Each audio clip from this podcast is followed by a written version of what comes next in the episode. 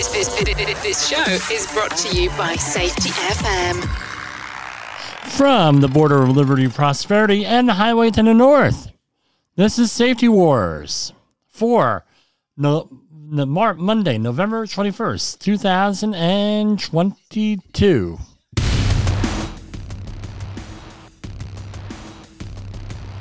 Welcome to the show. So we have a truncated week here. I will not be on the air tomorrow night. That's Tuesday, November 22nd. Uh, I have a personal event that I am going to. Uh, it's our annual informal high school reunion Tuesday uh, before Thanksgiving every year. It's uh, so important that my wife reminds me every year hey, when are you going there? But anyway, if I do not, you do not hear from me, uh, happy Thanksgiving. We're going to have some turkey safety a little bit later on in the show. Yes, turkeys.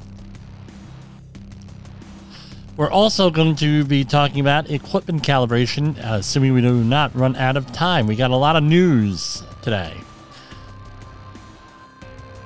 This is some EPA news from California. The U.S. EPA announced a settlement with the owner and operator of a trucking and logging company to resolve claims of violations of the Clean Water Act.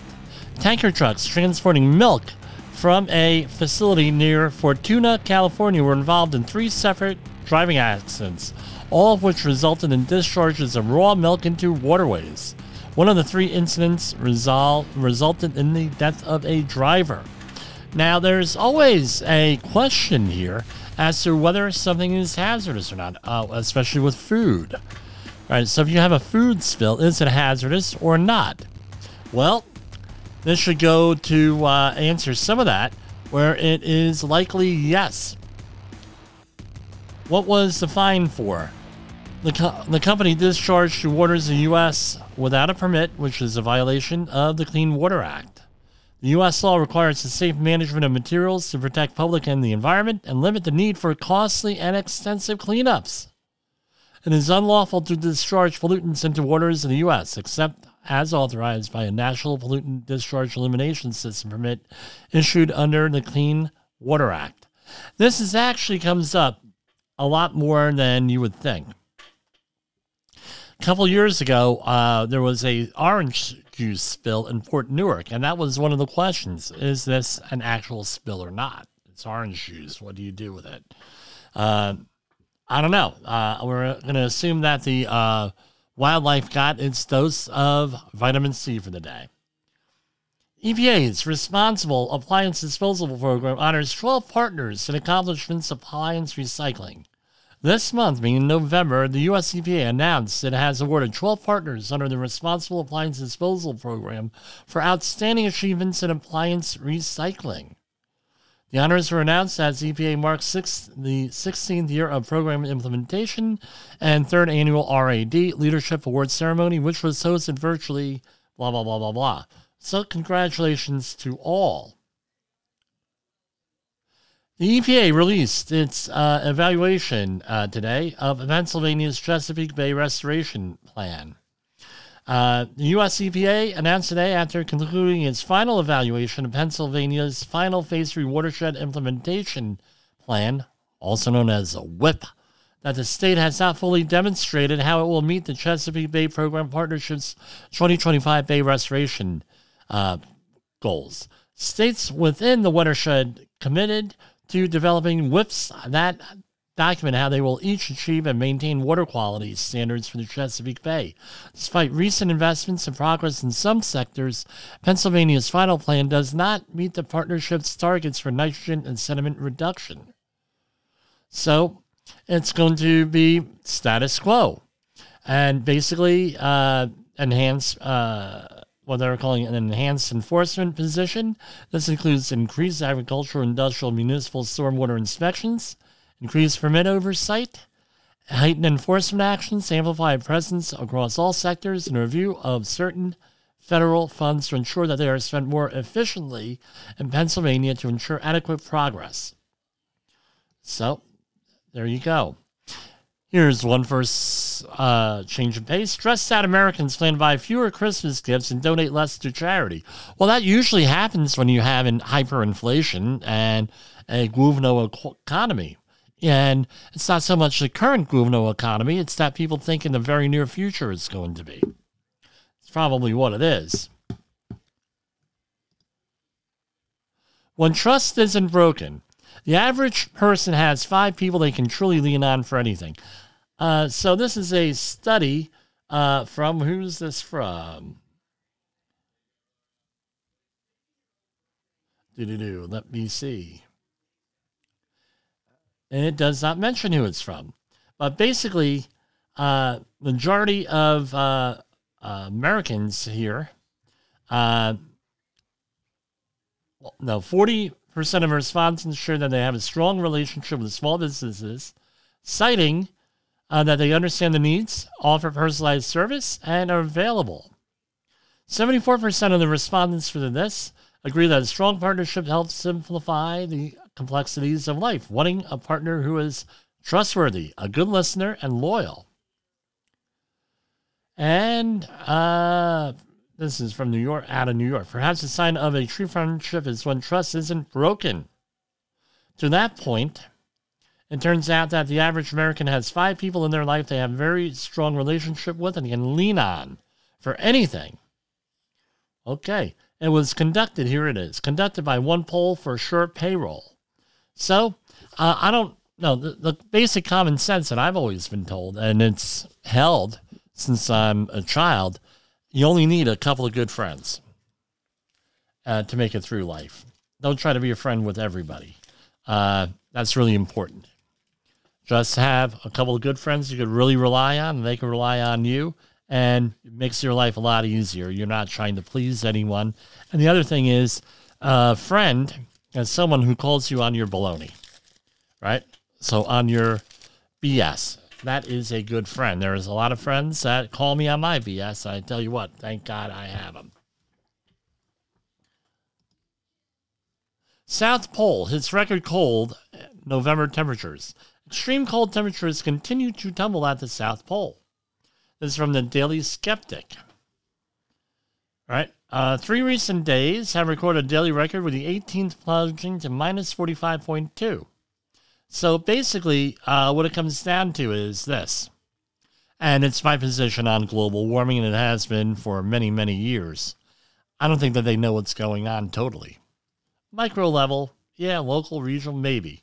On Worldwide, no. they still. Uh, large rail union, Smart TD votes to reject labor deal as national strike moves closer. So this is another one, just for your holiday, just in time for your holiday enjoyment. A air, rail, and transportation workers strike.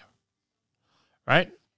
Uh, this can be all settled through negotiations and without a strike, according to uh, Jeremy Ferguson, president of the Sheet Metal, Air, Rail, and Transportation Workers Transportation Division. Settlement would be in the best interest of workers, railroads, and shippers. And I don't know. Let's see what how this goes. I know a previous deal has uh, uh, fallen through that the president tried to negotiate earlier this year. Hopefully, we're not going to have another uh, stress on the economy here. So Jay Leno reveals, uh, we covered this story last week uh, with Fire, right? Jay Leno is on the mend. The former Tonight Show host was discharged from the hospital Monday looking happy and healthy as he posed for a photo. Uh, let's see how he looks here. I know you cannot see this. Let me see if I could. You can see where down the right hand side of his face, starting at the cheek, at the uh, jawline lower, where he got burned, and they look like very serious burns. And uh, his arms are covered, so I don't know if he got burned on that. It looks like he might have one burn on his wrist. Uh, I'm glad it's going to work out for him. Oh, yeah, both hands are all fouled up in this photo. So uh, I'm wishing him a speedy recovery here. And I, uh, you know, we know we went over this last week with fire safety and liquids, flammable liquids, gasoline, anything like that you got to treat it with respect uh, with that. Here's one for you, and I'm not going to mention the name of the meth- medications, but you can look them up. Non-steroidal anti-inflammatory drugs are commonly taken to e- help ease the pain associated with inflammation or swelling of the joints. And about uh, and taking this pain medication, which are primarily two, may actual actually worsen arthritis inflammation, according to one study. My advice to you would go and be to talk to your doctor or medical professional on that. Cold and dark. Kiev readies for worst winter of our lives. So this is again. Let's talk about our. Come on, mixer board, cooperate. So, cold and dark. Kiev readies for the worst winter of our lives. So when the power is out, as it is off in the high-rise apartment buildings and everywhere else, feel like a death trap. No lights, no water, no way to cook food. This is what it is with war. And war sucks.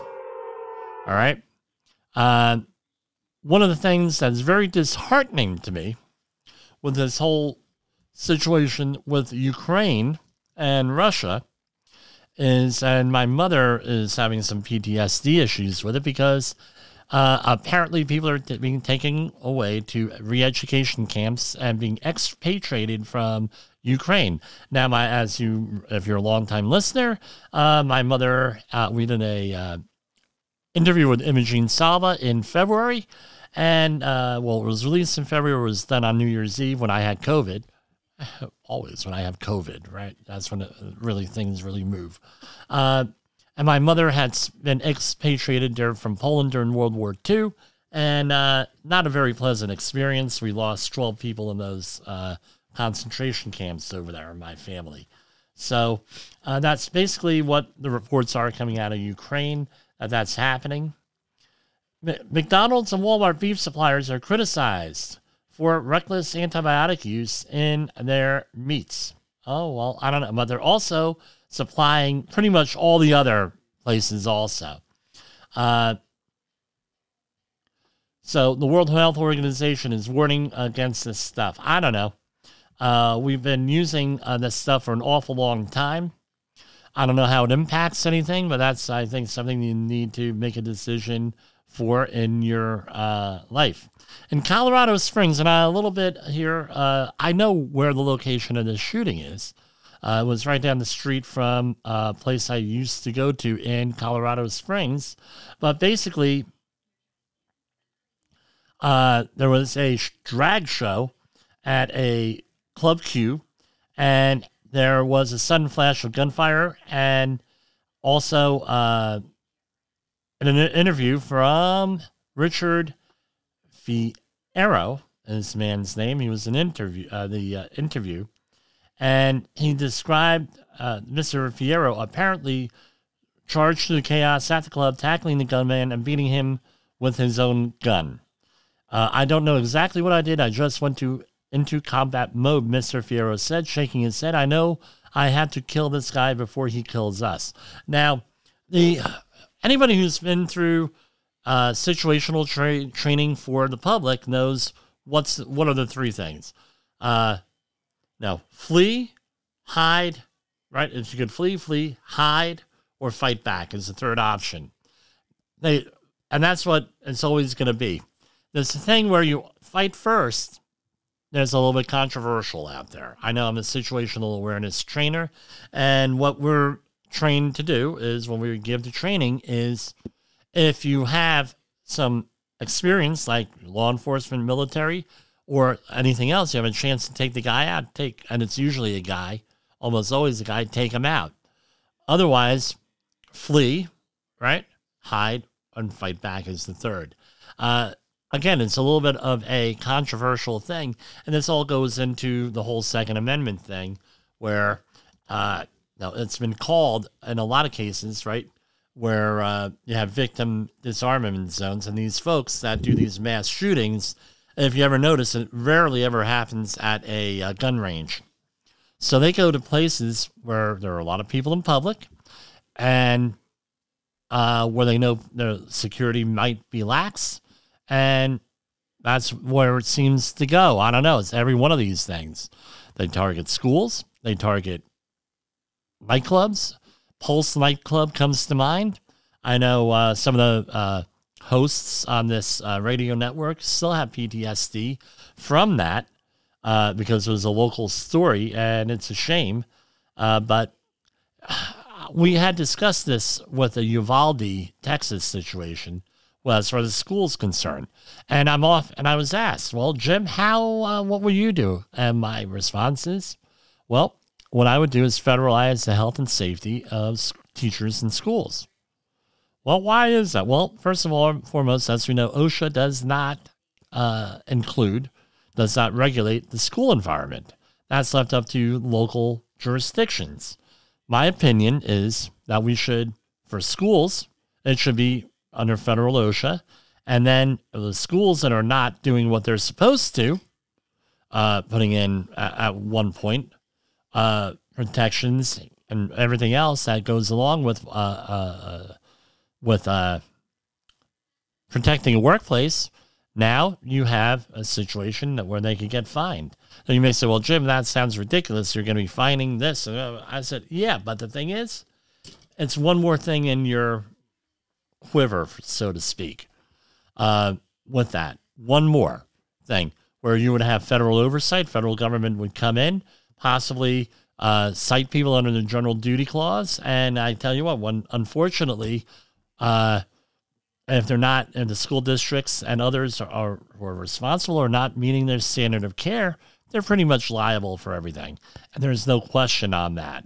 Uh, a lot of schools are lax, right? There's been accusations of lax, a lot of uh, with security. Uh, I'm no, I've seen it myself. All right, I will leave it at that. I don't want to dig myself a hole here, right? now. I'll get comments. 5.6 magnitude quake kills more than 160 people in Indonesia. Powerful earthquake struck Indonesia, uh, Indonesia's main island of Java on Monday. Wow.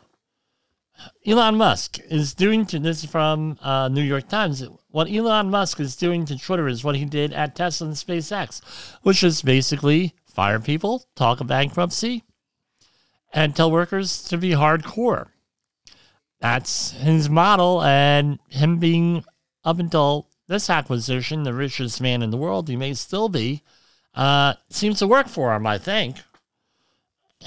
Right? However, what kind of working environment does that uh, does that uh, uh, uh, does that promote? Right? Do you really want people to be stressed out and fatigued all the time? that may not be uh, a good, good and conducive to any type of working environment, whether it's software, whether it's uh, construction, maritime, doesn't matter what it is. I have people always stressed out. A lot of people are leaving the company, right? Uh, with this, the you better watch out. I would caution him. Uh, would be they uh, don't get rid of the people that run the place, like open up uh, like open up, know how to operate the access control or anything like that. So we're going to take a brief timeout here, and here we go. You are listening to Safety Wars. Tomorrow's Safety Today. Safety Wars is streaming now. SafetyFM.com.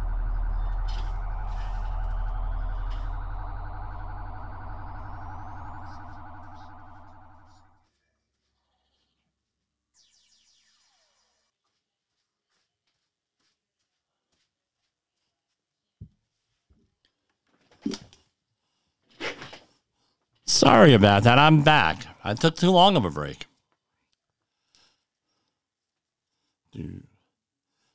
Hold on, hold on. Okay, I am back.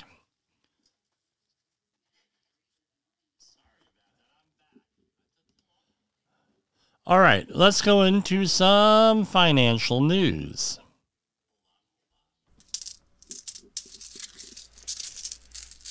Dow Jones Industrial fell slightly today, 33,700. S&P 500 also down, 39.49. Nasdaq at 11,024. Russell 2000 at 1839. U.S. Treasury notes are up 3.8 uh, percent. That's a 10-year Treasury, And Bitcoin. It came up a little bit today, but it's under 16,000. It's holding at 1585.27. Crude oil is under $80 a barrel. All right, so we're looking into lower fuel prices. Precious metals. Gold is at 1750.50. Silver 2121. Platinum 1005. That's over $1,000 now. And palladium at 11914 an ounce. So things are looking up there on some things and not so much on others.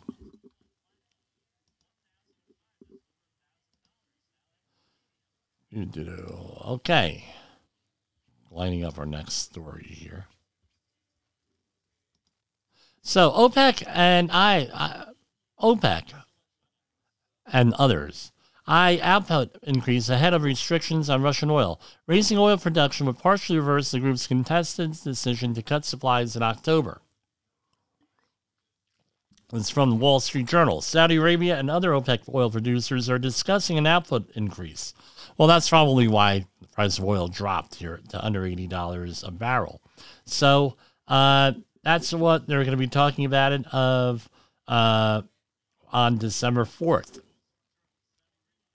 Here's another positive front. With uh, we had discussed fentanyl deaths, and last week where we have potential um, uh, vaccinations, right?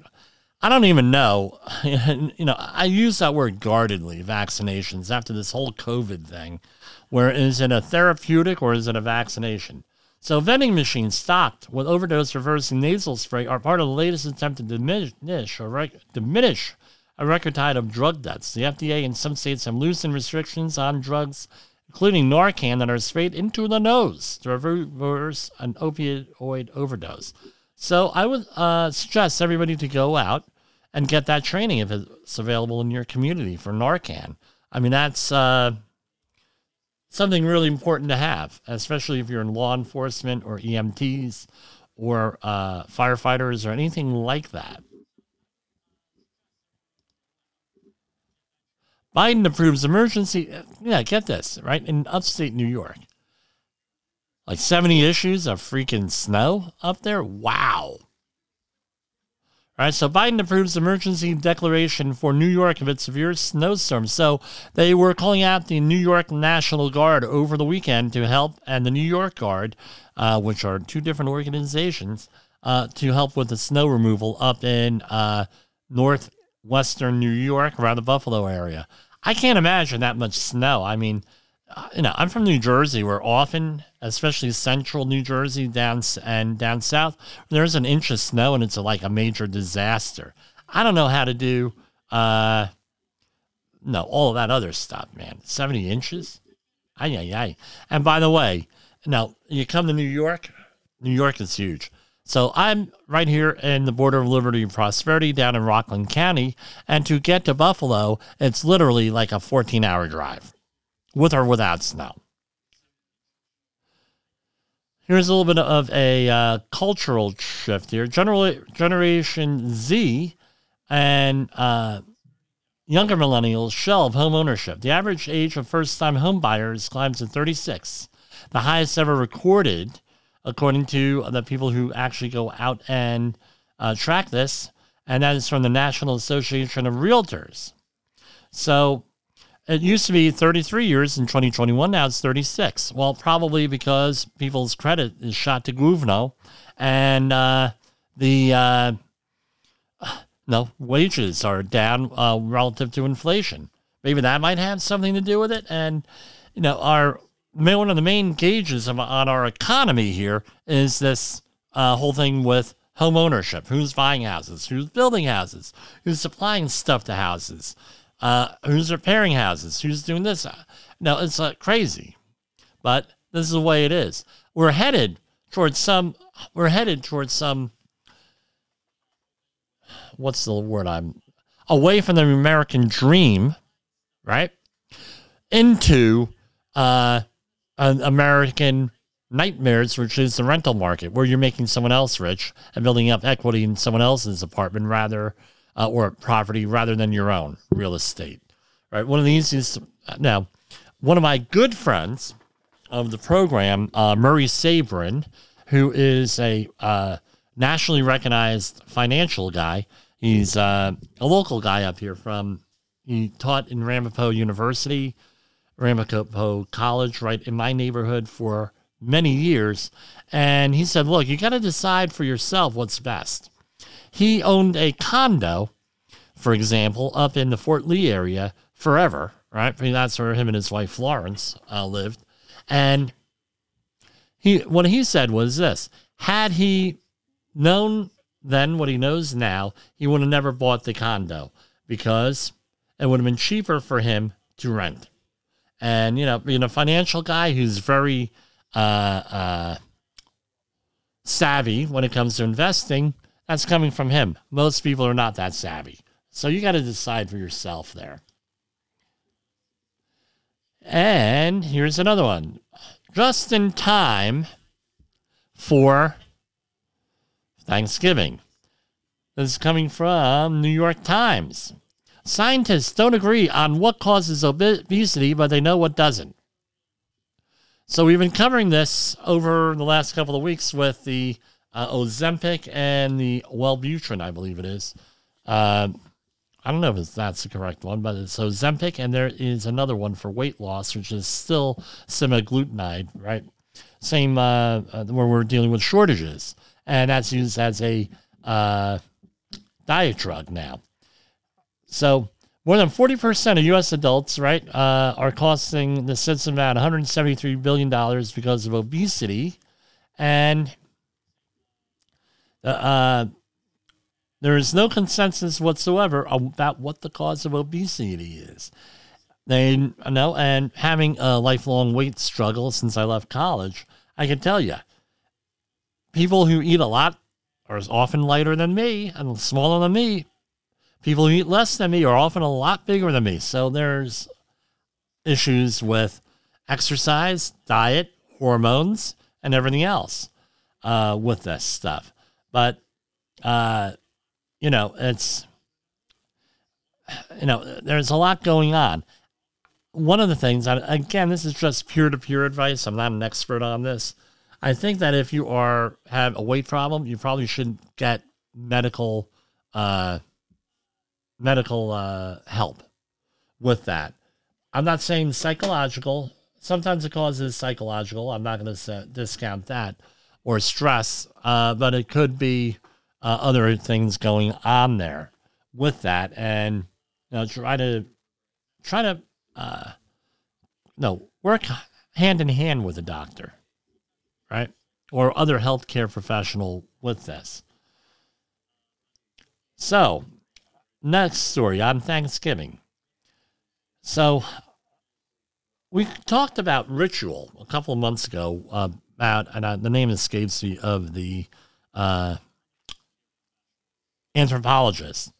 Ritual is very ritual is very important. We have rituals. Thanksgiving dinner is a ritual.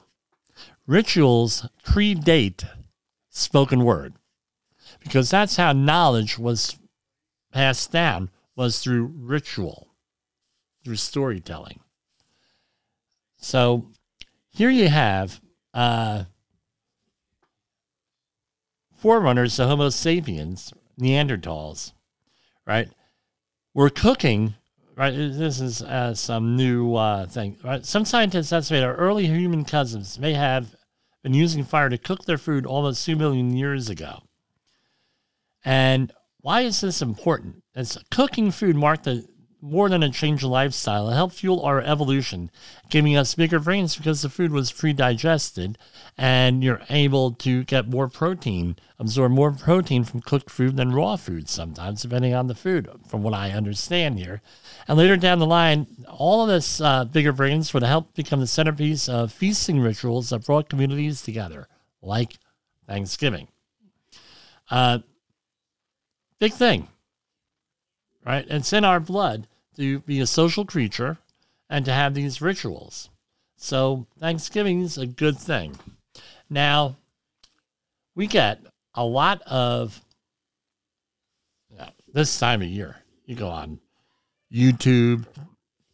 Pardon me. I'm still getting over COVID here. I'm going into random coughing fits. So if you hear anything or I miss the mute button, huh, that's what it is. And in the safety field, we usually have our, uh, we talk about turkeys because everybody, and if you can, you play a video. Some people get a good laugh over this. I don't know, laughing at other people's misfortune isn't always good, but you're talking to the guy that watches Fail Army on Pluto TV every night.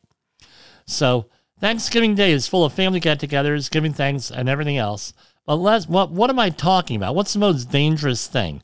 It causes millions of dollars in damage every year, and uh, everything else that goes along with it, and that is deep frying that turkey. One of the so what do you do? No, so this is basically what you have, and they sell them at nationally known warehouse slash hardware stores. So you have a kettle. Usually it looks like five gallons roughly. I've never done this. And you have grease in it. And you go and you prepare the turkey, however you're going to do it, right? With, uh, uh, uh, with, uh, I don't know if they marinate it and they put salt or no, how else? No, this is done. How you even prepare that, right? Uh, and you go and you heat up this hot oil, and you drop the turkey in it. And what happens? Oil goes all over the place, and because you have a portable fryer and you have an exposed flame underneath, what the hell do you think happens? You have a massive fire. So, number one, there's a lot of stuff that you could do. And I downloaded this from the USDA, the U.S. Department of Agriculture. So there's a couple of things that you got to know before you fry a turkey. One, don't buy the bird too early. Two, if it's bought fresh, keep in the refrigerator at 40 degrees Fahrenheit or less and cook within one to two days. If you're bought frozen, it takes four to five pounds per day to thaw safely in the refrigerator. So for a 12 pounder, it will take 2.5 to three days in the refrigerator to thaw. Then it needs to be cooked within one to two days. Smaller birds work best for flying, frying, not for flying. yeah, for flying. Right. The turkey should be no larger than 12 pounds, or if you can fry parts and spread, instead, where's my mouth today? Instead, such as breasts, wings, or legs, it should be fresh, completely thawed, and not stuffed. If you bought the frozen turkey and did not have time to thaw it, there are ways of thawing it out. You could go and look that up. That's a big, you know, thing. When working with large amounts of hot oil, Select a cooking vessel large enough to completely submerge the turkey without it spilling over. The oil should cover the turkey by one to two inches. Select a safe location outdoors for deep fat frying a turkey. Heat the cooking oil to 350 degrees Fahrenheit. Very slowly. This is where people foul up. Very slowly and carefully lower the turkey into the hot oil. Monitor the temperature of the oil with a thermometer during cooking. Never leave hot oil unattended. So this is where people mess up. All right. So this is uh, this whole setup. They say minimum of ten foot away from the house. I would go further out. Right. Where people have problems, and this actually happened in my neighborhood a couple years ago. They this builder just started, uh, just ended building a McMansion so they decided to celebrate, right? Like a lot of companies do, the Wednesday before Thanksgiving, you celebrate. No, you may, and of course, there's beer involved and other alcoholic beverages. So they decided, well, it was cold out. We don't want to be cold out. So they decided to set up the turkey fryer in the garage. Well, you can tell uh, what happened between the beer and too much oil and everything else, and not throwing the turkey out. They dropped it in the fryer, and it was a massive explosion because what happens? When water hits hot oil, it disassociates into hydrogen uh, and oxygen, and the, it has a fuel, right, of hydrogen and oxygen. Two parts of the fi- of the fire triangle. Then you got heat in there, and then you have a massive thing. I do know the fire tetrahedron, right? Yes, and you have a chemical reaction of free radicals, and you get a massive, massive fire, ten foot, twenty foot in the. I've seen videos; these things are up. It's like the towering inferno, right? Which, by the way, I'm trying to get one of the background actors for that on the show. But anyway, it's my wife's cousin. He was in that. But anyway, I digress. And it's big and it burns down the house uh, before you know it. So, what else do you need? You also need a fire extinguisher, one that's good for grease fires.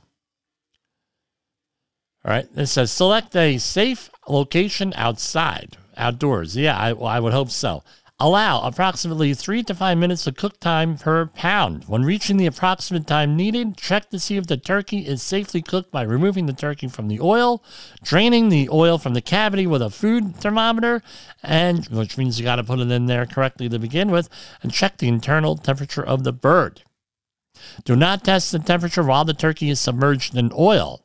Turkey is safely cooked when the turkey reaches a minimum internal temperature of 165 degrees in the innermost part of the thigh and wing and the thickest part of the breast. If the turkey has not reached 165 degrees in all three locations, then return it to the hot oil for additional cooking. So maybe we should make a cooking show here, right? Out of this. But that's basically it. I mean, you know, people go out there right? Uh, uh, you know, and uh, and uh, you got to prepare for cooking, especially if you have a lot of people over. I know my brother John, God rest uh, his soul, he uh, was an expert at that. We're cooking for large amounts of people. Every club he belonged to, they had pig roasts and uh, other things going on where he was in charge of the food, and it was you know everything was very uh, mm, what happened here? Everything was very, uh, oh, there we are. I thought I knocked myself off the air here.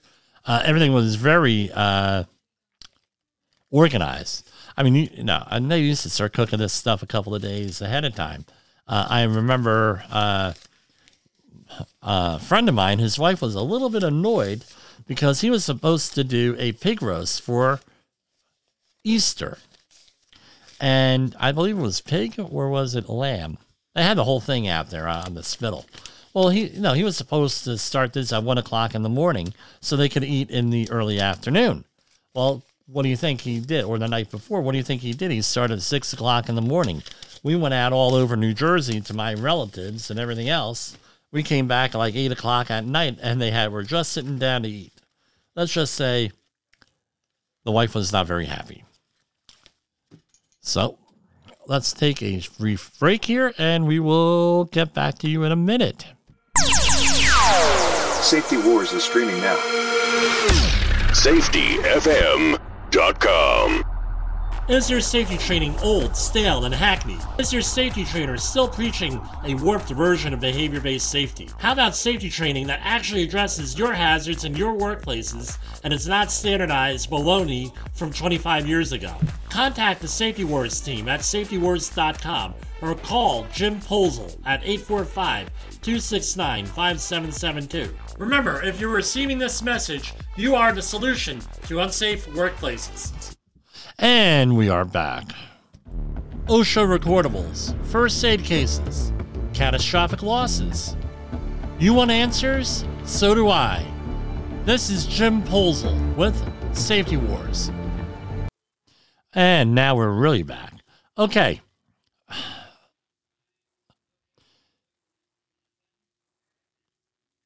We're going to talk about air monitoring and more specifically calibration of equipment today. And this is something near and dear to my heart. Right? So sometimes you get into a little bit of a snag with some clients, and it's getting less and less common today, especially since you have to educate your clients on the importance of equipment calibration, specifically with industrial hygiene audits and everything else what that goes along with it. Because if you cannot prove that your equipment is calibrated, you could have a big issue if you have any type of litigation or regulatory oversight, or even with the workforce. right? So when I give health and safety training, now I was going to make a comment on behavior based safety where I had a discussion with someone today, but I that I can hold off till Wednesday on that one. But when I train people, like for the 40 hour HAZWOP or hazardous waste operations and emergency response and everything else, the approach I take is that if you are a worker, this is what you need to look for. And some people like it, some people don't like it. And I say there are when should right so let's talk about it. Air monitoring, right? And we have two things, air monitoring and air sample. We're talking about air monitoring. Air sampling is when you take an actual air sample or you pull air through a sample medium. So, for example, 37 millimeter mixed cellulose ester cassette or a open faced uh, PVC, I think it's PVC for asbestos, or, or uh, have different sample medium, and then you send it out for analysis. In the laboratory, you can have whole gas sampling and all this stuff. That's calibration is important with that, and you're worried mostly about airflow, uh, airflow and air volume for that sort of thing. So let's talk about air monitoring, since that's where people actually are, are, are it's more common. So air monitoring has some advantages over uh, air sampling, where air monitoring is instantaneous. You have a carbon monoxide monitor, you have a photoionization detector, you have another type of equipment, and it's instantaneous. You take it and you measure it and you got it. But this is what the problem is. Now that's a, and it's instant. Unlike an air sample where you're sending it out, there's some advantages and disadvantages. The main advantage is that is that it's immediate. The other thing, but the main disadvantage is, is that you may not only be sampling what you are interested in. So if you're interested in lower explosive limits for LELs or lower flammable LFLs, you're going to be measuring all flammable materials in the atmosphere that you're dealing with.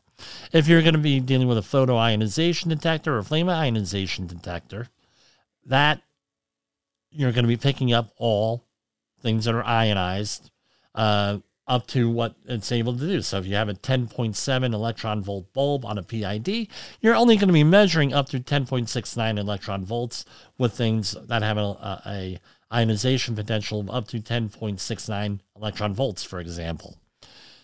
So you have to know what you're doing. You have to know what that meter does. Typically, where do I see it?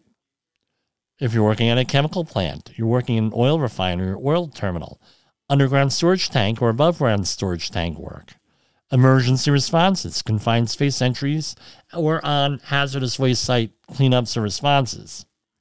And you have to make sure that that equipment is responding properly.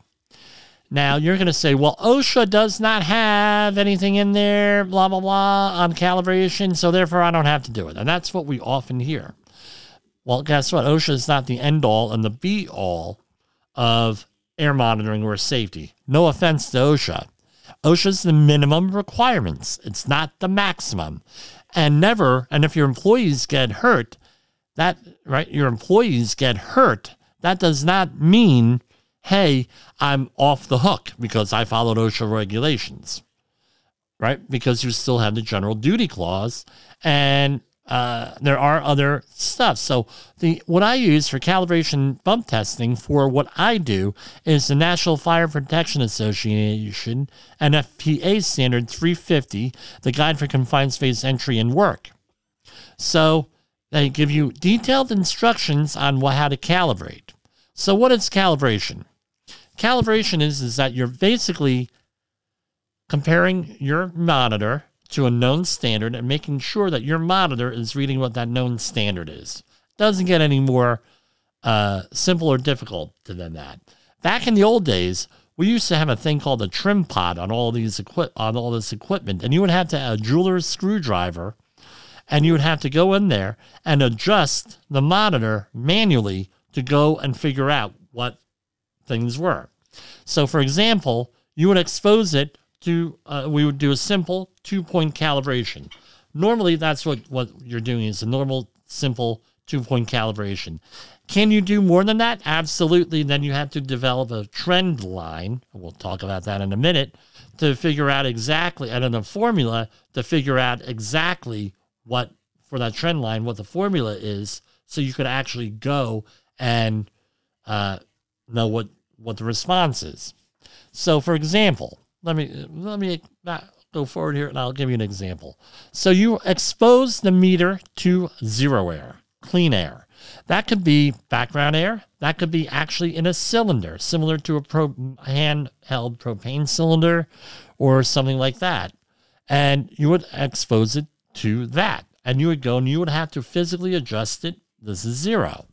Then you would send it to a known concentration of gas and you would adjust it to whatever it is. If it's 20 ppm or whatever you're doing, you adjust it to 20. Now, back in the day, what uh, what we used to have to do was uh, we would fi- we would figure out and we would develop a slope right on a graph, and we would use the simple uh, y equals mx plus b, where you have the y is the a y coordinate on a graph equals m, right? Your slope of the line, x meaning the x meaning x axis, and b meaning your y intercept. And you would have to go through it and develop a calibration curve. And if you had more than th- two points, you'd have to develop a calibration curve and develop a formula for that right? And you would be able to say, well, when my meter is reading one, it's actually one and a half or 0.5 or something like that. And you would have to adjust this. This is what, what it was 30 years ago. And if you're working in a laboratory, some laboratory equipment is still like that uh, with that. Now, what do we have today? We have computers where you, the computer does all of this and everything's digital. Everything is nothing's analog equipment anymore. Everything is digital, right? Off and on. There are some advantages to the analog because you get to know your meter and how it works after a while.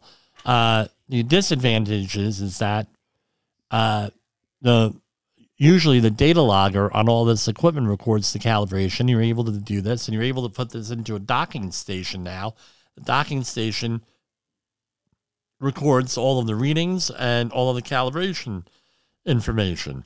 Now, some monitors, uh, and I'm going to use one, oxygen is the most common one, they have a one point calibration.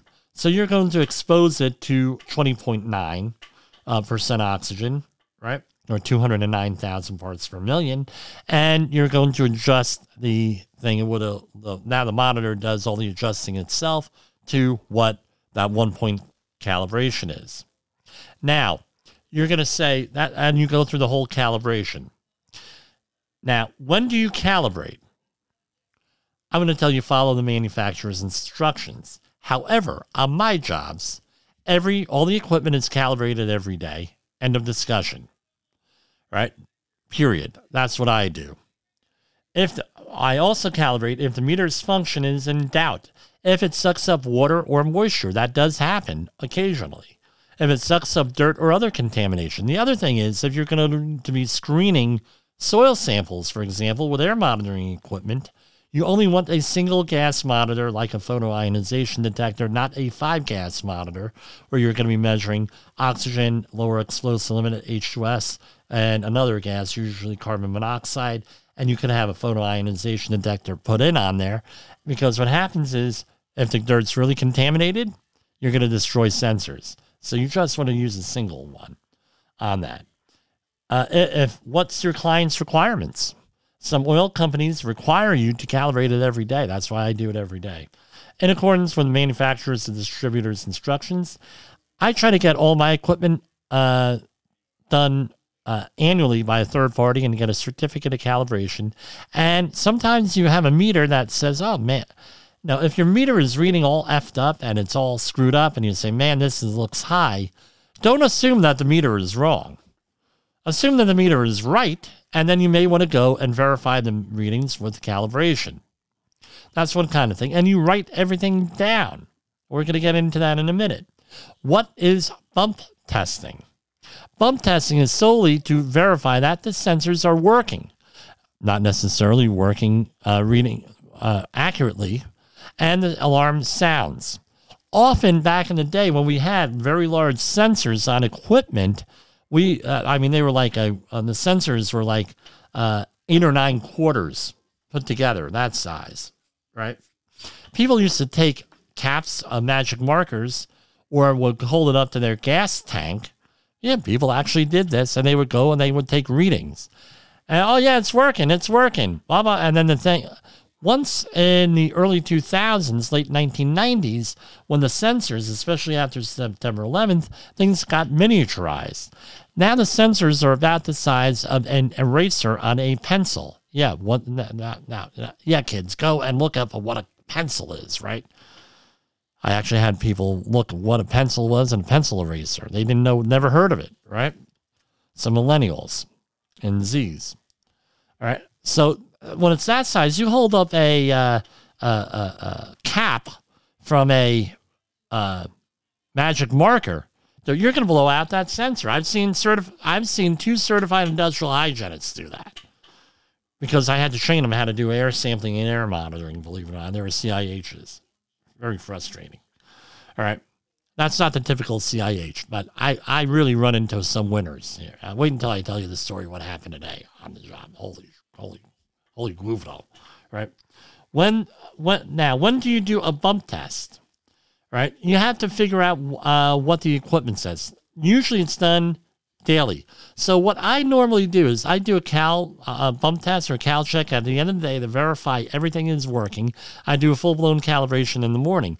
You need both because now let's say you get into a jam. Well, what's working and what's not working? Was it working through the day? Now, I'm going to tell you this do not, do not, everybody listening, do not ever, never, ever, ever rely on the data logging feature of these this equipment ever especially for calibration logs. You want to manually enter it in on a logbook or form with the following minimum data. The data to test serial number of the gas uh, monitor and sensors tested, the serial number of any docking or calibration station used to perform the test, or name of the Uh, or name of the individual conducting the test if you're doing it manually, the old-fashioned way. Type and concentration of each, each gas used to conduct the test, the result of the test for each sensor in the gas monitor tested, and a signature date and of printing your name and your company. If you don't think that this is important, this is usually in the top 10 questions after an accident investigation begins. Uh, by and you're going to be asked that by a government, by the governor, or governor, by the government. Hopefully, the governor is not going to be at that. By the government or a very savvy attorney. And if you don't have that information available, you're you're screwed. Now I hear this all the time. I don't have to uh, log in any readings ever because there's a data logger on that. Well, this is what happens. For the average work, you may have a complete computer setup and uh, be able to do this reliably and everything. Okay, great. If you can do that, great. That is not the typical working environment. Typical working environment for all this air sampling stuff is that you're dealing with someone who has a safety as a secondary job, or you're dealing with a safety company where nobody knows what the hell is going on, where they're just supplying bodies and not a mind, so they have it on there and they so and they don't give them the equipment necessary to download any data from that thing. So, and what else happens? Equipment goes dead, equipment breaks, equipment gets stolen. You want to talk about things getting stolen? Guess what? You need to go and write things down, especially if you're a confined space entry attendant. Because if you're a confined space entry attendant, there's an accident, they're not going to be thinking downloading the equipment. They're going to be asked, what is the air monitoring results right then and there? I've gone through it a number of times. And what do they, what do you have? I have them written down. I'm the attendant. Your only job is to be out there taking readings. All right. That's what it is. You're not allowed to be distracted. Now, when, if you're dealing with a huge uh, uh, uh, job where you have multiple data loggers going and everything else, you're not going to be going out there with a clipboard out there. What I used to do, how often do you do them? I recommend every 15 minutes. Most people do them every half an hour.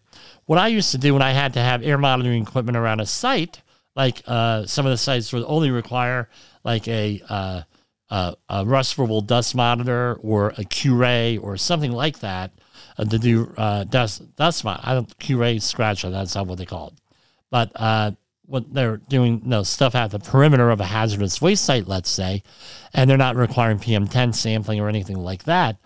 What I would do is I would hang up every one of these things at a station, have it do the data logging, and I would have a clipboard at each station.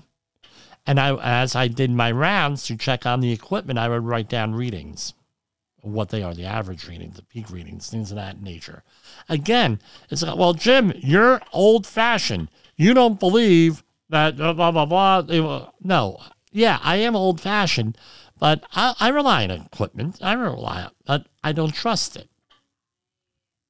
Big difference. I don't trust the air monitoring equipment. Now, let's say that you're out there doing air sampling, air monitoring. You have to make sure that you know what you're monitoring for. So, getting back to what I said at the beginning of this, you have a uh, you're an employee. You have a person out there doing air monitoring. You really want to trip them up? You ask him a couple of questions. It's usually a him. What are you monitoring for? Um, is the air safe? Is the air safe? What are you monitoring for? And no, well, let's start off from the beginning. Is the air safe? Yes or no? That's a progression. Oh, yeah. What are you making that judgment on? And are you actually monitoring for what's actually there? Three questions, very uncomfortable questions that you asked. Because, especially the major disaster, those are the three areas that they're going to fail if you're to monitor, know what you're monitoring for, know the PELs, know what the uh, exposure limits are, know what your action levels are, know what they're going to do to you. Have it written down. I always have it written down right on the air monitoring log. Why is that? People forget. I forget sometimes uh, with this stuff. If you're under pressure, you're under, you're distracted and everything else. Because if there's a regulator that comes out and says, "Oh, you're look at you, you're in a nice." Uh, uh, uh Confined space entry attendant. Yeah. Well, what are you monitoring for? What's it for? And tell me something about it. What's the hazards of not having oxygen? What's the hazards of having an LEL that's too high? What's the hazards of this? And let me reiterate with this you have to, uh, if you don't have enough oxygen in the air, right? And that's why by law you have to monitor for that first, then the equipment doesn't work. And knowing how to operate this equipment confidently is how we're going to win that safety war. And if you need further information, give us a call at 845 269 5772, or you can email me at jim at safetywars.com. Have a great night. If I don't talk to you this week, have a happy Thanksgiving. Oh, wrong button.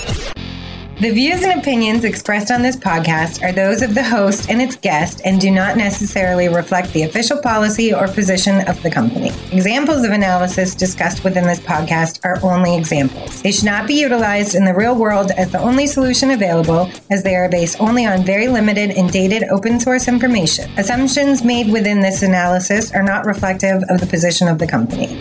No part of this podcast may be reproduced, stored in a retrieval system, or transmitted in any any form or by any means, mechanical, electronic, recording, or otherwise, without prior written permission of the creator of the podcast, Jay Allen.